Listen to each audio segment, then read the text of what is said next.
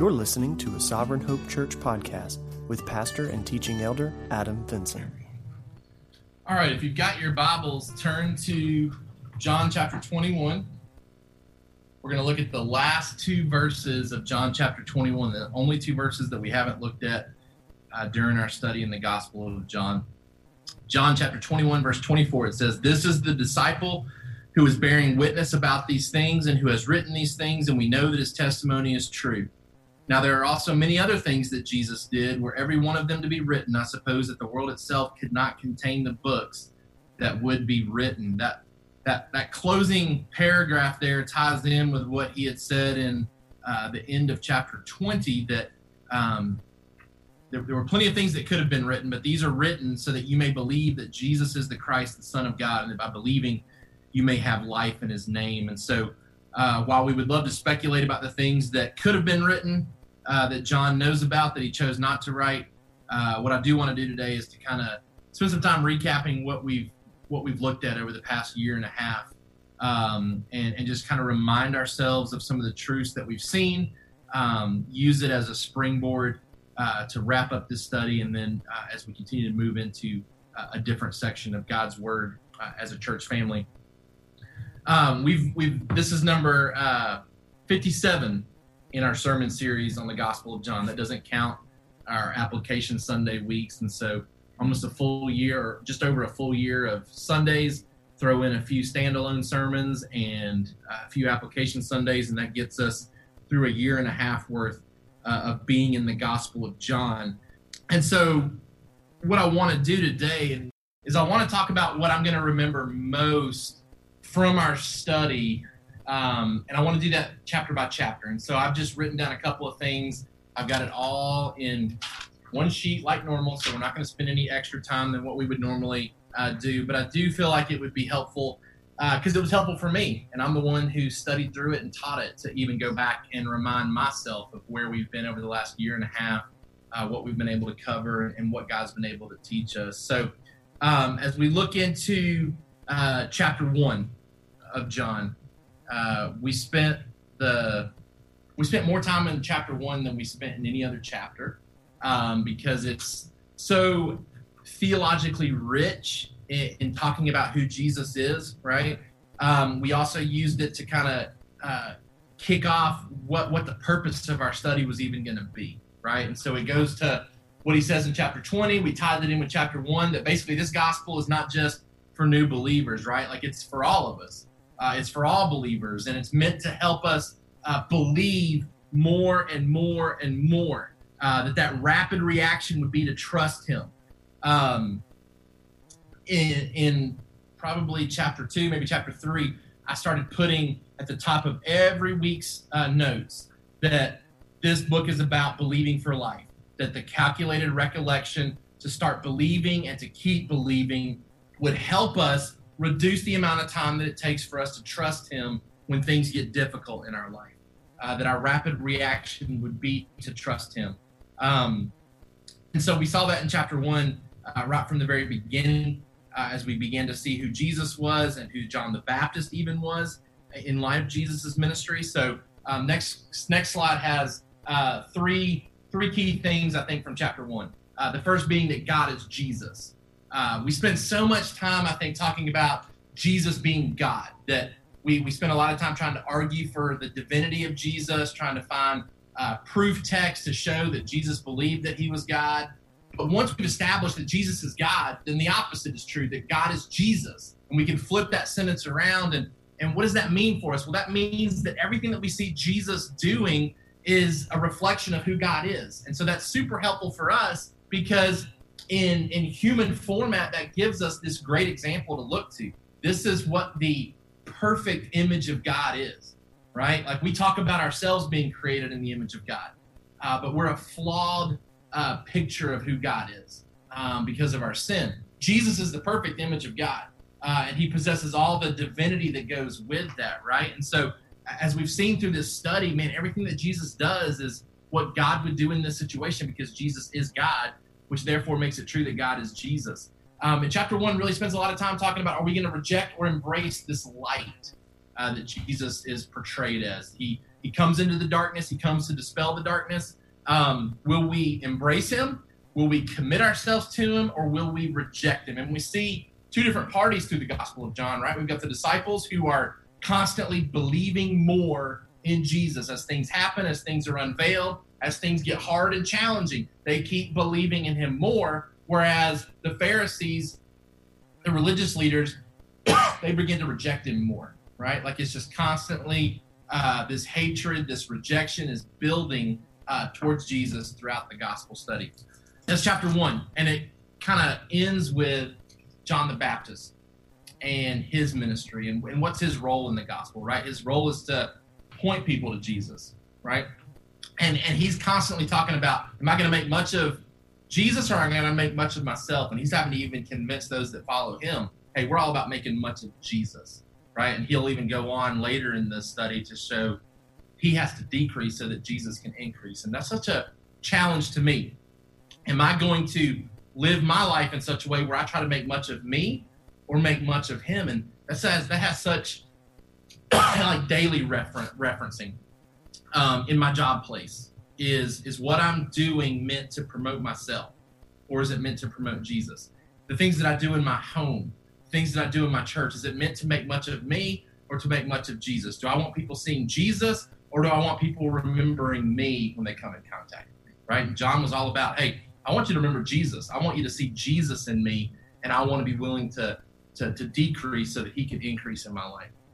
Chapter two, we get into uh, two kind of really important stories, I think, right off the bat here in our study. The first one being that wedding scene where Jesus performs that first miracle at Cana, and then the temple cleansing piece where he kind of comes in and rocks the boat and, and kicks the money changers out. That that wedding piece um, stood out to me, and what I'm going to remember most from it is um, Mary coming and kind of asking Jesus to do something according to her timing, according to her will, and Jesus being like, "Look, I've got separate purposes than you have. I've got I've got other plans than, than what you have." And um, he, he still ends up doing this miracle, but it's such a reminder to us about his plans and his purposes being outside of our plans and purposes sometimes. And then in the midst of that, we, you know, we had that sermon about um, filling it to the brim. That picture of those servants who were asked to go fill those water jugs up, and and Jesus was going to work the miracle. And the passage makes the point that they went and filled them to the brim. Right? I've I've taught I've taught this multiple times at Trinity. I've taught it to our fourth and fifth graders in chapel. I've taught it to um, our high school football team. Both times I had individuals and I said, hey, before I get started, can you go fill this cup of water up? Right? And, and so they, they went and they came back, and every single one that did this illustration for me did it perfectly because they came back and uh, either had like like half a cup of water or um, maybe three fourths cup of water. Nobody filled the cup up, right? And so it was a great way for me to kind of talk about um, just our perspective on excellence like when when somebody in authority asks us to do something that we do it to the max right? And, and we talked about the fact that when we serve jesus when we do uh, things for him we don't want to do it half-heartedly. We don't want to do it uh, enough to kind of get by. Like we want to do it to the max. We want to do it to the brim. And we've really used this as kind of a, a mantra at our school with my staff that we want to embrace this from the top down that like if my boss asks me to do something man, we're going to do it to the brim in the middle school. Um, we're going to do it to the brim in the upper elementary school. We're going to we're going to do it to the max. And then I've kind of placed that expectation on my teachers that hey, if I ask you to do something, then I want you to do it to the brim. I want you to fill it up, fill it up to the max, um, and do it in in in response to wanting to obey Jesus, not obey me. Right? Like you know, in obedience to authorities that have been placed over you. Let's do it with excellence. Right? And then when you get to that temple cleansing story, just the idea of being angry about the right things. Um, that Jesus shows anger towards uh, desire to be zealous for the things of God, and when the things of God were being minimized in that setting, uh, Jesus isn't okay with it, right? And He steps in and, and he he shares the criticism with those who were involved. And what was the response? They were dismissing the criticism because they were skeptical of Jesus as the source, right? And I even challenged us hey, when criticism comes your way, don't dismiss it so quickly because there may be some truth that's mixed in there. Even if you think the source isn't valid, if, if the if the Pharisees had just paused for a second and just reflected on what Jesus was saying about their actions and attitudes, they would have certainly felt some conviction, even if they weren't ready to accept Jesus. There would have been at least some awareness that hey, what we're doing is not right. Um, and I've tried to use that even in my context at work too. That if I'm criticized by a teacher or a parent or a, even a student, that I want to pause and say, okay, is there, you know, where's the truth that in this criticism? Because I'm a believer that there's probably always some truth when criticism comes our way, and we can find it and we can be um, productive with it and we can make it profitable for us, even if the source isn't somebody that we're ready to trust yet. Um, chapter three, Nicodemus and the bronze serpent um, discussion. This is maybe one of the more familiar chapters of John because of John 3.16 um, being contained there. Um, but Nicodemus shows up, uh, wants to know about the kingdom of God, right? And in verse 3, Jesus answered him, Truly, truly, I say to you, unless one is born again, he cannot see the kingdom of God. Um, I think what's so clear in this passage is Jesus begins then to refer to the Old Testament, refers to the bronze serpent and the picture of the Israelites having to look to that serpent who had been lifted up for salvation, that he was going to then be the greater bronze serpent who was going to be lifted up as well. And we were going to have to turn our eyes to him. That salvation comes from turning to him and abandoning all other hopes of salvation. Nicodemus had built his life on his own righteousness, uh, as many of the Pharisees had done, right? And so um, this passage kind of destroys everything that Nicodemus had been thinking about salvation, that his good works were going to translate into redemption, and Jesus uh, transforms that. Jesus has a full on blown discussion with him about what salvation looks like, about God loving the world, about God sending his only son to be that sacrifice so that salvation uh, can take place in our life. Which then brings us to chapter four, where we see again two more stories. We see the, the woman at the well and then we see the dying boy, the, the official son, who is sick at the end of the story. And I challenged you in this passage about looking for ways to minister when we're tired and when we're busy. Because the disciples and Jesus are kind of physically exhausted from their, their teaching ministry and what they've been doing. you see Jesus stay put because he's tired. You see the disciples go into town to get food. They're busy, right? and they end up interacting with all these people that the woman at the well is going to interact with later in the story except she goes into town saying you got to come see this guy. Right? He's told me everything that i've ever done. Right? You got to think that maybe nathaniel was in that group that was looking for food the same nathaniel who was told exactly where he was sitting and thinking when jesus called him to come be his disciple. Right? We don't have any indication that the disciples were uh, busy with conversation about, hey, you're not going to believe who we're getting food for, right? It's just more like, hey, we got to get some food. We got, you know, we're hungry out here. We got our masters over here too, right? Don't don't let tiredness and busyness cause us to forget what our big purpose is, and that's to minister to others and tell them about Jesus. Uh, this woman gets the chance to do that, right? But not before her sexual sin is confronted. And we certainly live in a culture, day and age, where sexual sin is becoming is becoming more and more minimized right? It's more and more acceptable to, to do it differently than what God has commanded uh, for that. And, and this passage reminds us that, man, Jesus still takes that very seriously.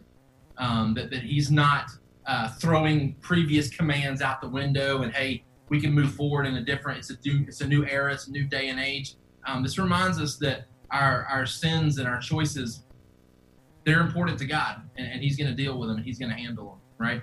Um, at the end of this chapter, this is where uh, the official comes looking for Jesus, wants his son healed. Jesus says, You can go home, your son is healed, right? Um, and there's this tension there about do I need you to come with me or can I just bank on the fact that you've said it, right? And the way we see that story play out is that the official leaves believing that his son has been healed before he can ever see it. It's kind of foreshadowing what Jesus is going to ask of all of us in the conversation that he has with Thomas at the end of the chapter, right? Blessed are those who who believe without seeing, right? And that official is maybe one of the first examples of that. He goes home believing that his son is going to be fine, even though Jesus doesn't go with him, even though he doesn't have any verification that he's been healed. And then we, we find that little nugget there that, that John includes and says, um, the, the official finds out finds out that the, the hour that his son was healed was the very hour that Jesus said, "Your son's fine." Right, um, and so the, the official acted on that, believed it without seeing it, and then eventually gets to see it. Right.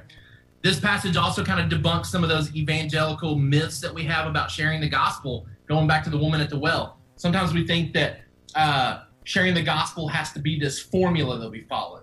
Well, the conversation that Jesus has with Nicodemus looks way different than the conversation he has with the woman at the well, and yet he's calling both to salvation, right?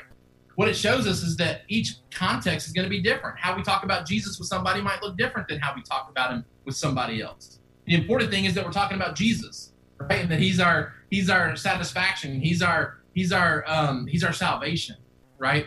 Um, we don't have to be friends or share interests with the people that we share the gospel with. Jesus has nothing in common with this Samaritan woman, right? They don't share any common interest.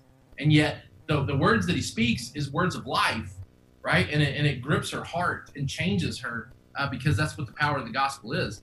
Um, and, and we don't have to worry about our past being something that will hinder us from being heard, right? I hear time and time again people say, you know, I can't share the gospel with my family because my family knows all these things that I've, I've done before.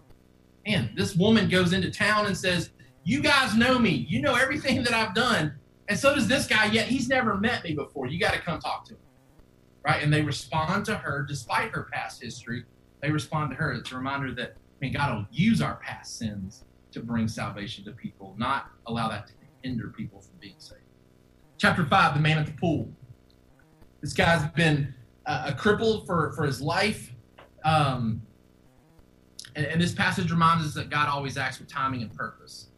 Um, because I was really blown away when I realized this guy had been sitting in Jerusalem by this pool for much of his life, and Jesus, being a good Jewish man, would have come to Jerusalem time and time and time again in his life, and he would have always had the power to heal this man, right? He always had the power to heal this man, and he doesn't choose to do it until this specific day, on this specific Sabbath.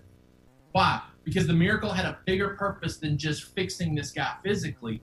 He wanted to teach this massive lesson about how do we value the Sabbath and how should we not overvalue it, right? Man, it's such a reminder to me that man, there could be things that we are desiring God to do, wanting God to do, that He's fully capable of doing, and it may take years, it may take decades for Him to finally do it. But we can trust that when he does it, there is a much bigger purpose probably than just the thing that he's doing. Um, that it's going to affect people in ways that we maybe never could have anticipated.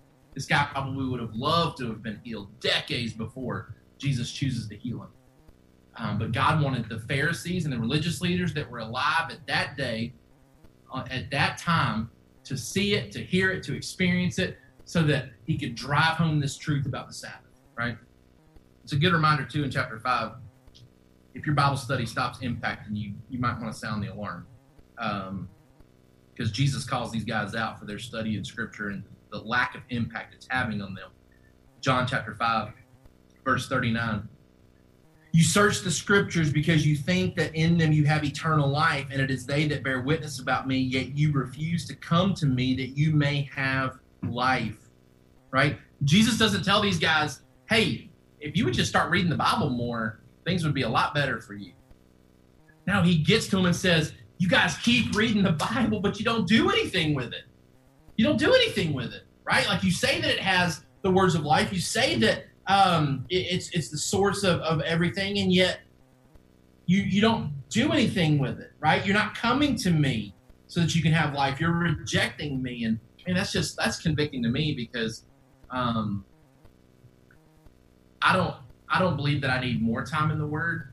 I believe I need to do more with my time in the Word. Right.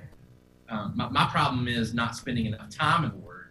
My problem is not doing enough with the time that I do spend. Right. And we have to be very careful that that we don't fall fall trap fall into this trap of thinking that okay I've read my Bible I'm good. Like I've done my good Christian duty. And if it's not doing something in your life, then then Jesus would have the same conversation potentially with us you know, he would he would call us out for the fact that hey, you you say that the scriptures have the life, you search them, but you're not coming to me. You're not letting it change you. You're not doing anything. Um, chapter 6, feeding the 5,000 and the silencing of the storm. Um, every day is an opportunity to apply what you're learning. Jesus helps his disciples apply what he's been teaching them, right? Because remember, we talked about how he creates this hopeless scenario. He kind of forces them, he, he questions them, the guys that were from that area, and says, Hey, where do we get food around here? Just so he can hear them say, There is no place to get food around here, right? He sends the disciples out to ask everybody, Hey, do y'all have any food that we can use? He knows there's not any food to use besides this little boy's stuff, right? But he wants them to see how dire the situation is so that they can learn the lesson of turning to him. He's the only hope in this type of situations, right? Um, after that, uh, you know, our guys mentioned this in their discussion this morning. Um, there's this crisis that doesn't feel like a crisis. It feels like success because the people want to respond to Jesus and they want to make him king, right? After eating all of his food, they want to make him king. And the disciples would have been very tempted to fall into that that that rally. And Jesus says, hey, we're going to leave here. We're going to go out into the, the middle of the sea, and you're going to experience a storm, and that's going to feel very bad and, and very wrong. And, and why is Jesus doing this? And, and what what's really happening is Jesus is taking them away from a storm, right? This storm of success and pride and uh, something that was very contrary to his plan. Jesus spares them from that. And I think I'll, I'll never forget that when I come to this story again, you know, in future times, to remember the fact that this storm had a purpose, and that was to spare them from the, the uprising of the people who were wanting to drive Jesus into a totally different direction than what he was here for. Um, and Jesus spares his disciples from being caught up in that. Um, and then th- this passage kind of close out with what Adam was talking about, uh, where Peter says, "Look, you've got the words of life. Um, where would we go? You know, where would we go if we went anywhere else? Th- th- there would still be uh, a, a wanting in our life because we know you have the words of life. Even if it's hard to understand sometimes, you do have uh, the words of life, right? Chapter 7, the Feast of Booths. Um, this is where Jesus gets the chance to cheat, gets the chance to teach. And this is where his credentials are being called into question, uh, where he was born is being called into question, right? And so there's this um, this big emphasis on we are going to reject Jesus because we don't think that he he meets our expectations, right? And it's a reminder to us, man, we got to be real careful that we don't uh, reject Jesus or try to leave Jesus for unfulfilled expectations, right?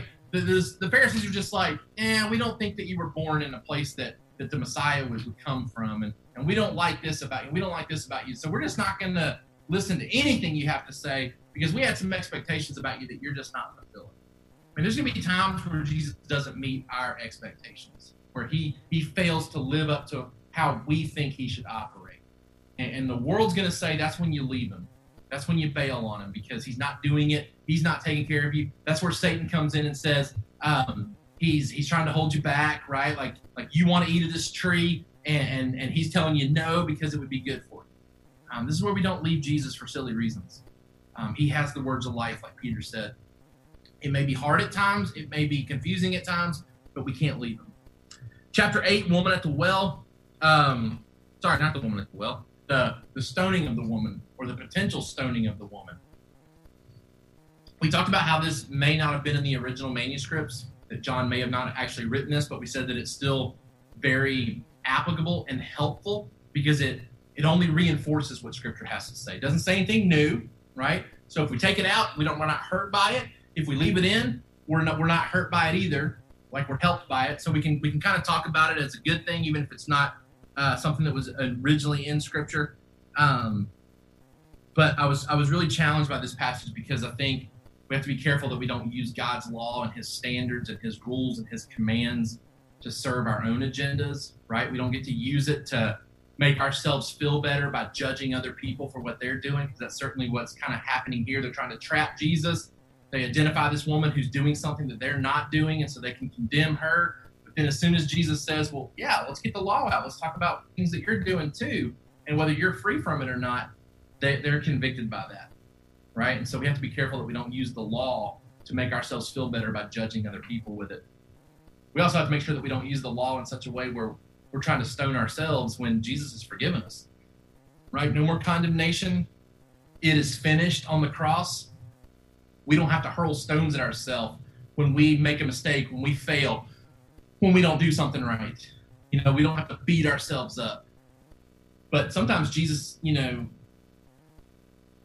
sometimes in, in today's Christian culture, we, we've created an environment that says you can be saved and continue in sin, that that you're forgiven, and so you know God will overlook that, God will forgive that. But Jesus is very clear with this woman after telling her to put the stones away, that nobody's going to stone her, that she is expected to go and sin no more, right? She is expected to be changed radically by her encounter with Jesus, and we believe that she was. Chapter 9 is about the blind man being healed.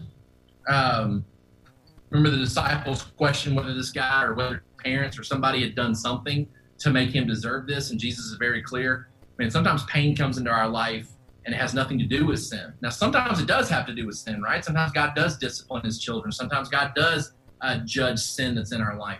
Um, but a lot of times that's not the case. A lot of times he's got some other bigger purpose for that. And that's exactly what was happening with this guy.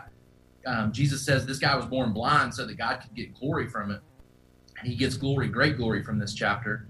Um, and, and, and it's a reminder again to not be quick to dismiss God's word just because it doesn't meet our expectations, right?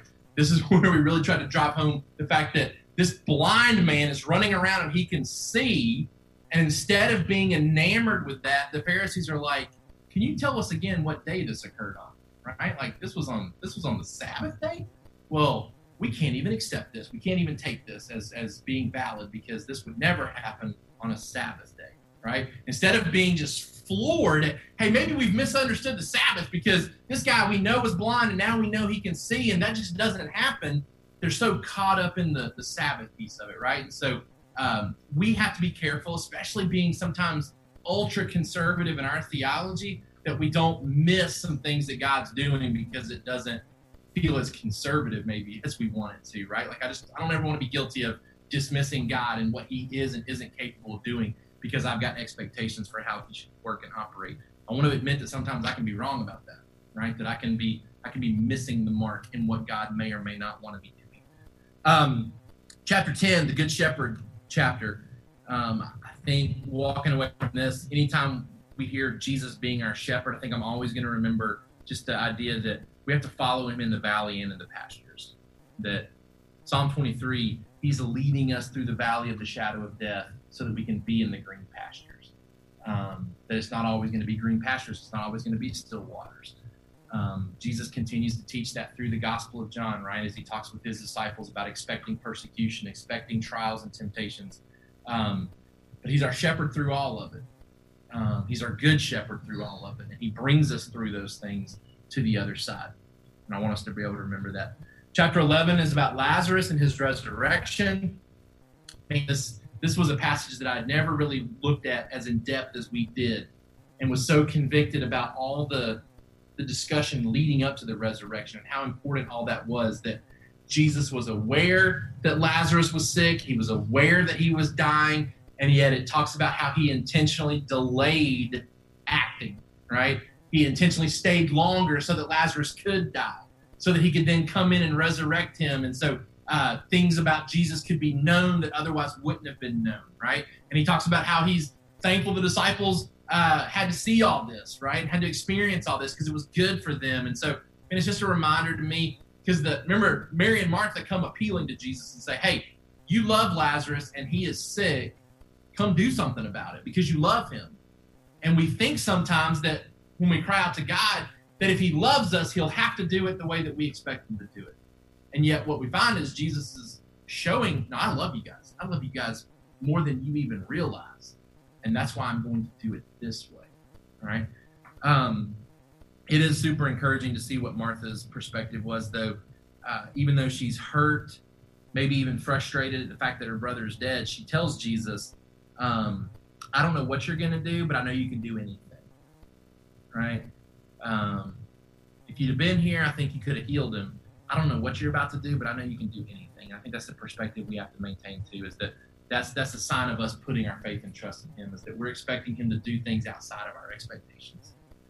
Chapter twelve, uh, Jesus' feet are anointed. Um, it was a reminder to us to look for ways to give and not to collect, because you've got Judas, who's so concerned about the cost of the ointment, whereas Jesus is very celebratory about how Mary was willing to make sacrifices there. Martha's serving, giving of her uh, time and energy. Uh, Mary is sacrificing from a financial standpoint um, and giving. And, and, we want to be those type of people that are known for that. We were talking for the service and, um, you know, so thankful for how we as a church are continuing to give even in the midst of this pandemic, right? Because you talk to any business or any uh, entity out there, they've been impacted financially. And I know people in our church have probably been impacted financially. Um, and yet, what we're seeing in our giving this year is this continued trend of us giving more every month since this has started. Not less, we're giving more than when this first started. Uh, we're giving more than we committed to give at the beginning of the year, um, which is huge because, as we've told you, the more you give, the more we can give away, which means those who are being impacted financially are receiving more of our funding because of your faithfulness to give. And that's something we want to continue to do. We want to continue to give, realizing that it's helping those who have been impacted. We want to be Mary, who's willing to sacrifice the expensive ointment at the feet of Jesus so that others can hear about Jesus and not be Judas, who's who's so meticulous with the budget, saying, "Now we got to hang on to this. We've got to do something different with this, so that he could benefit or profit from it." Right? Um, chapter thirteen, washing of the disciples' feet. Right? We talked about serving others even when you deserve it and they don't. Jesus should have had his feet washed. The disciples certainly don't deserve to have their feet washed, but Jesus flips the script and he's doing the, the serving here, right? And we talked about doing the jobs that nobody else wants to do, that we can be a great example of Jesus in our places of employment, our our our homes, when we're willing to do what nobody else wants to do. It's a it's an attitude of humility, it's an attitude of sacrifice and service towards others when we take that type of perspective. Um, what I love though is in this um, this passage that that we see God's sovereignty over evil throughout it, right? As they're sitting around washing feet, getting ready to do the Lord's Supper, Jesus is fully aware of Judas's plan right? He even pulls Judas aside and tells him, Now's your time when you can go do this, right? He gives parameters for when Judas can even carry out his betrayal. Certainly shows us how in control Jesus always is. Chapter 14, troubled hearts. This is where we started to talk about our anxiousness, our anxiety, and what we do with it, right? That Jesus tells his disciples, expect times where you're going to be anxious. And this was like right around the beginning of the year. And we had no idea that all this opportunity for anxiousness was right on the cusp of what we were about to experience as a church. But Jesus says, let your hearts not be troubled, right? Don't let them be troubled because there's going to be times where they're going to be tempted to be troubled and you're going to have to fight against it, right? So we expect these moments, but we don't settle for anxiety. We don't give into it. We don't tolerate it. Instead, we let Scripture speak to our worried hearts. We find this peace that comes from the assurance of salvation Remember in chapter 14, Jesus talks about um, if we love him, we'll keep his commands. So we can find this assurance, not that we're saved by our good works, but that our good works show evidence that we are saved. And, and we show our love to him by being obedient to him. And, and our troubled hearts are helped by the fact that Jesus says, you know, I'm going to prepare a place for you. And if I'm preparing this place for you, I'm certainly coming back for you. Um, and then I love, you know, the end of that chapter in chapter 14. Uh, you know, something that I'd never seen before and something that you would miss if you aren't studying scripture verse by verse. Uh, but in John chapter 14, in the midst of all this discussion about finding peace and not being troubled, verse 30 I will no longer talk much with you, for the ruler of this world is coming. He has no claim on me, but I do as the Father has commanded me so that the world may know that I love the Father. Rise and let us go from here. Right? Jesus rallies the troops and says, "Let's go meet Satan on his on his battleground." Right? We're not going to run. We're not going to hide. Um, we're going to be obedient to the Father, and I'm going to go glorify Him by meeting Judas in the garden where he knows to find me. Right? All you can see is God's control over the situation. Right? There's no spiraling uh, of, of the situation out of His control. In fact, it's just becoming more clear that he's in control. Um, chapter 15, they get into some discussion about the vine and the branches, and um, he's the true vine. And we talked about being ready for pruning to bear more fruit. Um, that there's going to be times where difficult things happen in our life, and it's meant to be a pruning process so that we can bear more fruit. Uh, we come through these difficulties being able to honor and glorify God, and so we're able to bear more fruit than we were previously. Um, but remember, in this chapter, this is where Jesus talks about the persecution that's coming, and he tells them, I'm telling you this so that you won't fall away. I'm telling you that this persecution is coming so that when it comes, you will endure it. And so we want to expect these type of times. We want to expect troubling, anxious moments. And, and by expecting it, we will then endure it versus falling away because of it. Um, chapter 16, we talked about sorrowful advantages. This is where Jesus talks about how he's going to have to leave, but it's going to be an advantage to the disciples because the Holy Spirit's going to come, right? And so we talked about asking the right questions when sorrow comes. What is it that Jesus is looking to do? What's the advantage that is going to be created in the midst of this pain, in the midst of this sorrow? Jesus always has some type of plan um, at play. And that's where he uses the illustration about the pregnancy, right? That it's a temporary thing. Our pain is temporary. And then on the other side of it, it is worth it because of what we come out bearing from it, right? Be ready for pruning. Uh, be ready for these sorrowful times. Find the advantages in the midst of it. Chapter 17, the high priestly prayer. This is where we talked about being in the world but not of it, and that balance between isolating ourselves, right, um, and cutting ourselves off completely, uh, inoculating ourselves where no protective measures are taken, right, and then insulating ourselves where we're in the world enough to be impactful towards it, but not influenced by it. Um, and I think this is this is also true for how we're handling this pandemic too, right? Like we have to be careful that we don't isolate ourselves so much that we cut ourselves off completely from any type of fellowship or any type of ministry. But we also can't be people who are just so cavalier that we don't listen to anything, that we just do what we want to do, right? That there's this happy medium of where we can insulate ourselves. We can take protective, protective measures for what we need specifically ourselves individually, but not cut ourselves off completely. And, that, and that's certainly true for how we just live in the world on any given year, not just this year, any given year. We don't want to isolate or so immerse ourselves that we lose all influence, that we find a healthy balance in there. Um, and then in this passage, we also talked about just the unity that God desires for us, this observable unity where Christians are able to come together and be the light to the world, even if we don't agree on everything. Um, and that we're always pursuing unity with each other so that we have um, this observable piece that non believers can look to. Um, and and that that's something that we want to pursue with other churches in the area, even if we don't agree on everything. Um, I was telling our, our C group this week, we had a local church in the area. Uh, pastor called me up and said, um, "Hey, we want to pour into your ministry. Um, this is a church that we wouldn't agree with theologically, most likely, uh, maybe not even methodology wise." But he just said, "Hey, I'm going to write you guys a check for a thousand dollars. Y'all do whatever you want to with it. Just do whatever you want to with it. We just we want to we want you guys to know we love you. We believe in you guys." We're thankful for your presence in the kingdom. Here's some money for you guys to, to use as a church family. To me, that's observable unity when a church who's not like us is still willing to say, we're on the same team because we love Jesus and we follow Jesus, right? And that's what we want. We want that observable unity with other believers. Um, chapter 18, betrayal and trail of Jesus.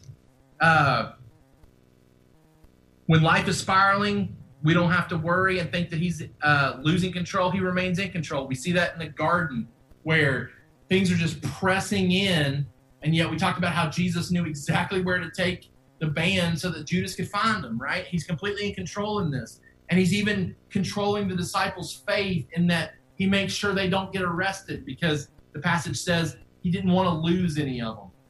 And the implication there is that their faith wasn't ready to be tested that way, and Jesus preserves their faith by keeping them from being arrested so that they can later be arrested and stand firm in their faith. Um, certainly, what rings true to me in the midst of the trial of Jesus is that he is perfect. He is absolutely perfect.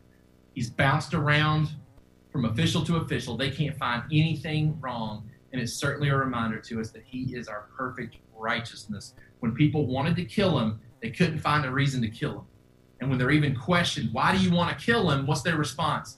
Just kill him, right? But why? Just kill him, right? He's perfect. He's perfect. Chapter 19, the crucifixion. Strong reminder to us that there's no absolute authority for any man, right? Pilate thinks he has authority. Jesus has all of it. right? The cross ends up being where everything can be finished for anyone and everyone, right? All tribe, nations, and tongues, every language can be forgiven at the cross. Even the worst sinner, right? Even this thief on the cross um, can, can be forgiven. Man, brag on one of our seventh graders. He had to write a short story for his end of the year project. He, he took the thief on the cross and gave him this big backstory um, of how he had rejected Jesus for his life, had been turned against Jesus, but had a conversation with Jesus and saw Jesus at the temple, cleansing the temple, and how it had made an impact on him. And then when he's on the cross, looking at Jesus, everything kind of comes together, right? Like complete, like him just making some of that up. But man, it just added a whole depth to that story that I was like, man, that's really cool. Like I, I wonder what experience this this guy did have with Jesus prior to what kind of um, uh, exposure did he have to Jesus? What was it that really resonated to him to where he looked at Jesus and said, Hey, remember me in paradise? Um, but obviously, he's a thief, bad sinner, right? But he can be forgiven at the cross, which lets us know that we too can be. Um, chapter 20, the resurrection. Uh, what I would want you to remember from this chapter is that the, the tomb was mostly empty, right? That the, um, the, the burial clothes that were found there were so key to the disciples believing in the resurrection and not believing that the body had been stolen, right? Those burial clothes affirmed the resurrection story because they were undisturbed, right? Um, we talked about educating our current experiences with past faithful accounts, going into that story with Thomas, where Jesus says, uh, Those who believe without seeing, and those are the ones who are blessed because, um, you know, we don't have the benefit of seeing all this stuff that the disciples did. And we're asked to believe it 2,000 years later. Um, that's where I challenged you, man. The more we can know about God's faithfulness in the past, the more that we will keep believing Him today. And then chapter 21, the miraculous catch passage where um, Jesus is revealing himself post resurrection. We talked about our failures being miracles too, that um, these expertise fishermen can't catch a fish to save their life. Um, Jesus now allows them to make this miraculous catch at the very end of their fishing trip. Um, and he had basically been working a miracle all night long and keeping them from catching fish, right? And so we think the miracle is the catch of the fish. There's two miracles here. It's all one big miracle. He wasn't letting them catch fish so that they could catch fish through his provision. And it's a reminder to us that we're going to experience times of failures too. God is working a miracle in the midst of those failures as well. He's setting us up, He's prepping us for something right? And then the last part of that chapter um, is, I think that's all the slides for us. Um, the last part of that chapter is our um, our call to be intentional with the life that that God has given to us, right? The life that God has given to us. That um, our life is different from others, and we should expect it to be different because Jesus says, "Look, John's life's going to look different than yours, Peter. It just is. His destiny is going to look different as far as his earthly destiny. Um, be content with the story that I've given to you and glorify him with glorify me with that story. And so I've just been specifically challenged by that recently because I think we're so prone to compare our situations to other people's situations, um, to want sometimes somebody else's story versus the story that's been given to us. Um, but for us to embrace the uniqueness of the story that God has given to us and how we get to uniquely glorify Him. Whether whether we've been a cripple for most of our life, whether we've been blind for most of our life, right? Uh, whether things have been withheld from us for most of our life, or whether God has given us everything that we've ever wanted in life, right? All of us have a unique story. All of us have a unique opportunity to make much of Him with the story that He's given to us. Hopefully, that was helpful to you to kind of go back and recap that. I've packaged it all now in a place where you can easily reference that at a later time if you feel like you're memory of what we've studied in the Gospel of John is waning a little bit. I know a lot of people are questioning, like, what are we doing next? Where are we going next? Um, I am uh, anticipating and hoping that maybe for the next couple of weeks we'll do uh, kind of a topical series that I'm still kind of working through in my mind. Um, if that doesn't materialize, then we'll go straight into what I anticipate us doing after that. Um, but if we do this topical series, it'll probably take a couple of weeks for us to cover that.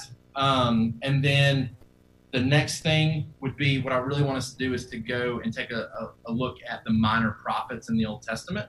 Um, I think I shared this maybe in the past, but to kind of correlate with what we talked about, knowing some of Israel's past and God's faithfulness in the past, man, the minor prophets are an area that most of us have either never studied or if we have, we, we very easily forget it because we don't we don't get a lot of spiral review with the minor prophets. We just don't go to them very frequently. So, um, but I want to do it in such a way where typically when we come out of a long study, we do something very quick. You know, we've gone through book of Romans chapter by chapter. We've done the book of Hebrews chapter by chapter. We did the um, the, the Jude letter um, because it is just one chapter. Um, so what we're going to do with the minor prophets is we're going to cover like a different minor prophet every week.